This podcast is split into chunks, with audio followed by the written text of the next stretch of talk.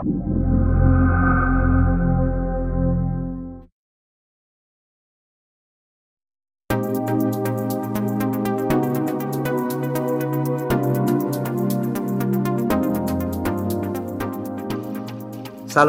آرا هستم سردبیر ساعت ایکس.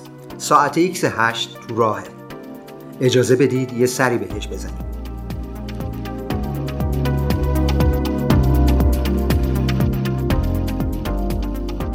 هیچ فکر کردید چرا بشر اینقدر دوست داره با حیوانات حرف بزنه؟ در قصه ها کلاق و روباه و قورباغه و ماهی رو به زبون میاریم تا در دنیای فانتزی با ما حرف بزنن. درست مثل یک انسان. هرچند که ما با انسانهای دیگه هم به سختی گفتگو می‌کنیم و درک دیگری برامون آسون نیست. بالاخره ما و حیوانات می‌تونیم حرف همو بفهمیم یا نه؟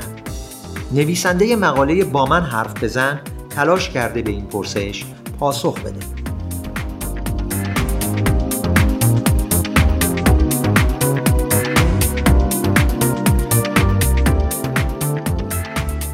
مصرع درون آینه روبرو چه می‌بینی سروده حسین منزوی می‌تونه ما رو به مسیری علمی وارد کنه تا از خود بپرسیم واقعا او که درون آینه است کیه؟ چگونه من پس از سالها دگرگونی همچنان همون من باقی میمونه؟ آیا خداگاهی قابلیتی انسانیه یا جانوران دیگه هم از اون برخوردارن؟ آیا خداگاهی آموختنیه؟ اگه این موضوع براتون جالبه مقاله درون آینه روبرو چه می‌بینید رو بخونید.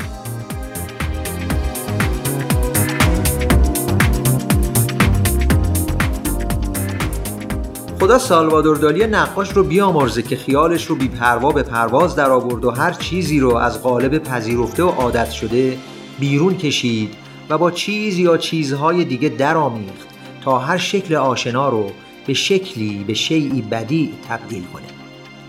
با وجود این اگه کسی بگه فیل همون زراف است یا فنجون می‌تونه دونات باشه و لام و رویه یکی هن لابد به سلامت عقل شک می‌کنیم و به حرفش میخندیم. اما حوزه ای از ریاضیات این موضوع رو جدی گرفته و حتی کاربردهای جدی و واقعی هم براش پیدا شده. آشنایی با توپولوژی در این شماره انتظار شما رو می‌کشید دندونهامون رو بر هم میساییم لبامون رو بر هم میفشاریم ابروها رو در هم می‌کشیم. بس که ناخوشایند درد. شاید بی خیال انسانیت ترجیح می‌دادیم مثل ربات باشیم تا بدون حس درد اعضامون رو تعمیر کنیم. اما اگه مقاله شناخت درد رو بخونیم شاید در پایان بدون تردید فریاد بزنیم که زنده باد درد. زنده باد درد. سربلند باشید